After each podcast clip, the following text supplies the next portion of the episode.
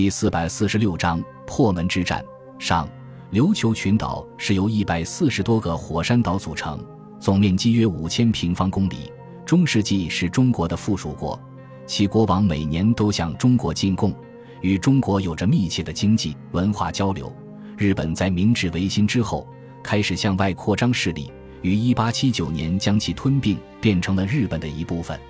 琉球群岛又可分为三个群岛，从北到南依次是岩美群岛。冲绳群岛和仙岛群岛构成了一道新月形的岛链，成为日本本土在东海的天然屏障。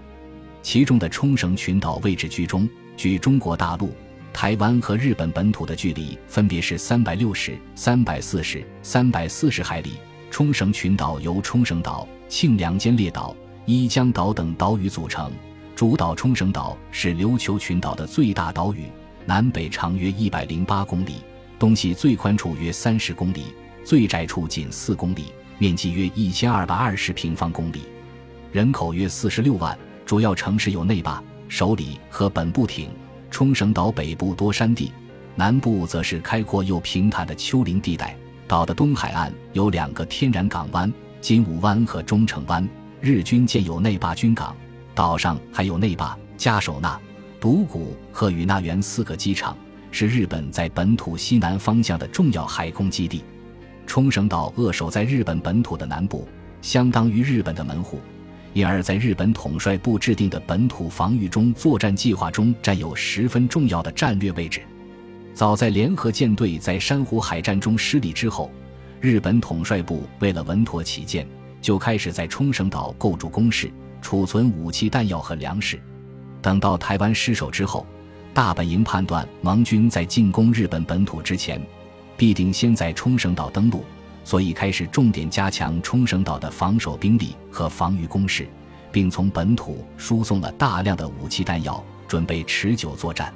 一九四四年十月中旬，日本统帅部根据御前会议上通过的作战大纲，把琉球群岛守备兵力统一编为第三十二军，下辖有四个步兵师团，有五个步兵旅团。由陆军中将牛岛担任军长，以冲绳岛为防御重点，把第九、第二十四、第六十二师团和独立步兵第四十四旅团部署在这里，加上海军的一些警备部队和陆战队，总兵力将近十二万人。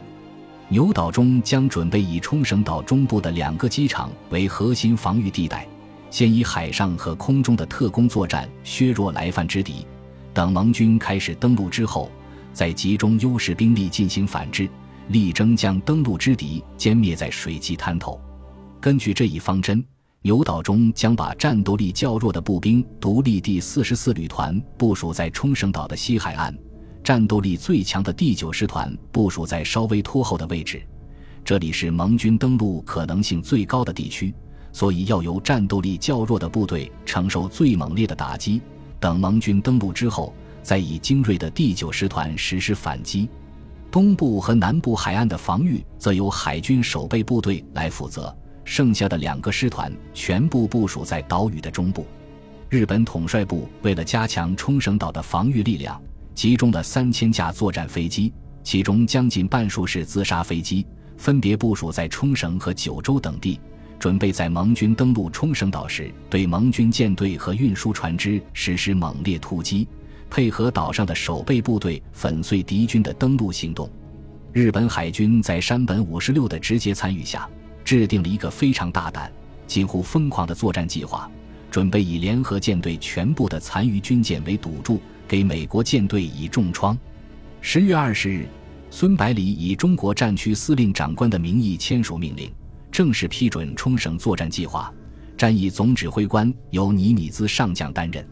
美军的参战部队包括三支特混舰队的全部兵力、八个海军陆战队师、两个坦克师；国军的参战部队包括二十个步兵师、十五个战斗机中队和三十个轰炸机中队，合计出动舰艇五百三十余艘，作战飞机三千两百架，坦克五百余辆，总兵力为一百二十万。战役代号为“破门”，意思是只要一举突破日本本土的大门。十月二十二日凌晨六点整，美军第五十特混舰队到达距九州东南约九十海里处，随即出动了近千架舰载机对武港、大阪和神户的飞机制造厂和九州、四国等地的机场进行轰炸。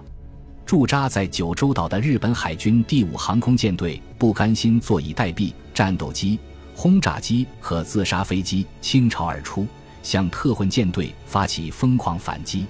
经过两天的激烈空战，特混舰队合计损失舰载机一百二十余架，有一艘航母遭到重创，四艘航母和一艘驱逐舰被击伤，在空中和地面上共消灭日机五百二十余架，炸沉炸伤日舰二十余艘，并对九州地区的飞机制造厂和航空基地造成了较大的破坏，使九州地区的日军航空兵在此后的两周时间里无力组织大规模行动。严重阻碍了日军航空兵对冲绳岛的增援，为冲绳战役的举行创造了极为有利的条件。与此同时，空军侦察机还对冲绳岛、庆良间列岛和岩美大岛进行了航空侦察和空中摄影，为冲绳战役提供第一手资料。二十四日下午，特混舰队返回台湾基地。中国空军立即出动三百余架轰炸机，在同等数量的战斗机掩护下，对冲绳岛上的机场和工事进行了长达一周的猛烈空袭。十一月一日拂晓，第五师特混舰队抵达冲绳西南约一百海里处，随即出动大批轰炸机，与中国空军轰炸机群一起对冲绳岛空军进行压制性攻击。随后。满载着陆战队员的第五师特混舰队出现在冲绳岛西南的庆良间列岛附近海域，从这里掀开了登陆作战的序幕。庆良间列岛在冲绳岛西南，距离奈巴市约十五海里，由十余个小岛组成。这些岛屿坐落在长约十三海里、宽约七海里的海域，岛屿都是悬崖峭壁，礁石林立。日军认为该群岛对冲绳岛的登陆没有多大作用。所以防御力量非常薄弱。由于庆良间列岛主岛杜加夫岛与其以西的五个小岛围成庆良间海峡，海面开阔，海峡两端可以布设反潜网，是天然的避风锚地，水深数十米，能容纳近百艘大型舰船。而在杜加夫岛以东还有一片稍小一些的开阔海域，则可以建成理想的水上飞机起降基地。这样，庆良间列岛就可以成为在冲绳岛登陆的前进基地。美军根据空中侦察，发现日军在庆良间列岛的防御非常薄弱，他们遂改变了原先以一个加强营的兵力逐个攻取的设想，决定以一个陆战师的兵力在六个较大的岛屿同时实施登陆，力争一举夺取庆良间列岛。十一月二日凌晨四时三十分。美军出动十一艘战列舰和七艘驱逐舰，对庆良间列岛实施登陆前的炮火准备。在长达三个小时的炮击过程中，美军一共发射了一万多发炮弹，将日军阵地反复炸了三遍。所有暴露在地面上的工事全部被夷为平地，地表呈现出焦炭一样的颜色。守军大部分在炮击中丧生。